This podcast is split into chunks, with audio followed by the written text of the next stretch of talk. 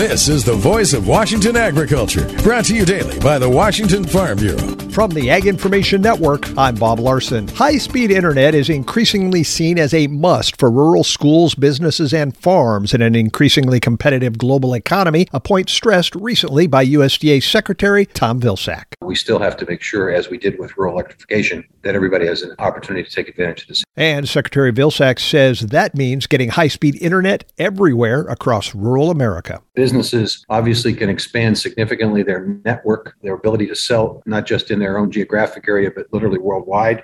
Educational facilities now have the ability to link up Oftentimes in rural communities, it's sometimes difficult to have the broad array of courses that young folks may have in other schools in urban centers. So now with high speed internet, there's an opportunity to access some of those advanced placement courses, for example. Farmers also benefit from the edge the internet gives them. Farms benefit to the extent that they're using any form of precision agriculture. The ability to have access to internet is also going to give them the ability to properly market their grain or whatever it is that they're buying or selling on that particular day. Vilsack just announced a 750 $59 million 24 state effort, including the third round of Reconnect and Infrastructure Act funding to deploy more rural high speed internet, while a much bigger pot of infrastructure money will go to areas with little or no service. Voice of Washington Agriculture, presentation of the Washington Farm Bureau and the Ag Information Network.